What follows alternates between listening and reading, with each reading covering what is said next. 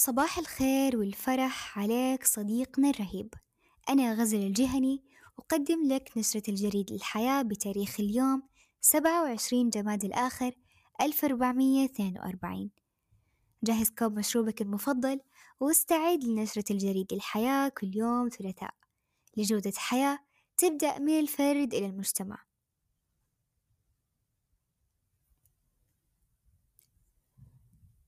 الرسم على الجدران أو الجرافيتي هو فن كان مرفوض في بدايته بسبب فكرة الجرافيتي نفسها، واللي كانت تعتمد على الكتابة على الجدران بدون إذن صاحب المكان بالاعتماد على استخدام البخاخات بشكل عام. وترجع أصول هذا الفن للحضارات القديمة زي المصريين والإغريق والرومان، ولكن نشأة فن الجرافيتي الحديث بدأت من الستينات، ومع تطور ثقافة الناس القانونية اكتسب هذا الفن وعي أكثر من ناحية أخذ تصاريح الرسم على الجدران من قبل أصحاب الممتلكات والبيوت. وعلى الرغم أن بدايته كانت تعتمد على التعبير السياسي والاجتماعي، ولكنه تطور كفن تتزين فيه الشوارع والأحياء. ومع انتشار هذا الفن دعمت الحكومة الفنانين بإعطائهم تصاريح للرسم وأماكن مخصصة لهم.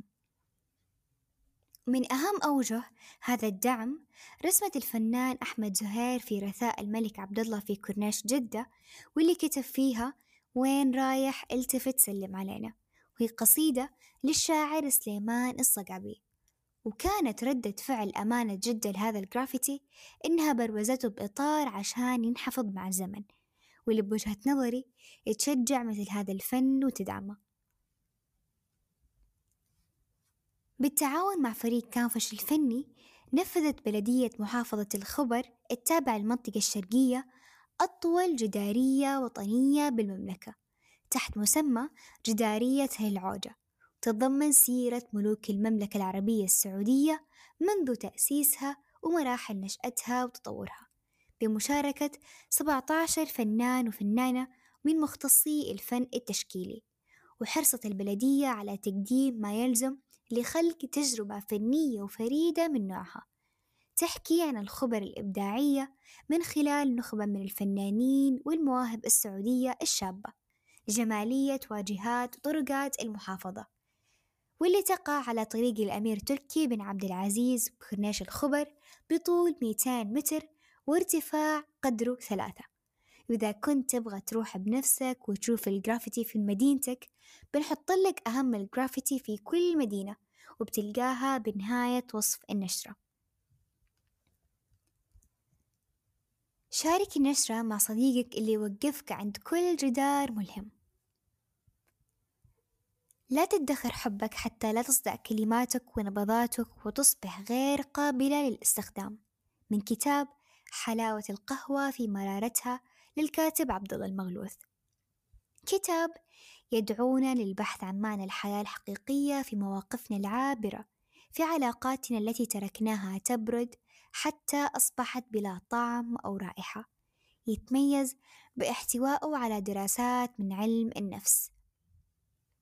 كما نقتبس من الكتاب أن أفضل طريقة لمقاومة توقف عقولنا عن التفكير والعمل بكفاءة هي عدم الركون إلى الأعمال الاعتيادية التي نقوم بها، وخوض تجارب جديدة تساعد على تفجير واشتعال أدمغتنا بالتفكير المستمر الذي يؤدي إلى الإبداع والتميز.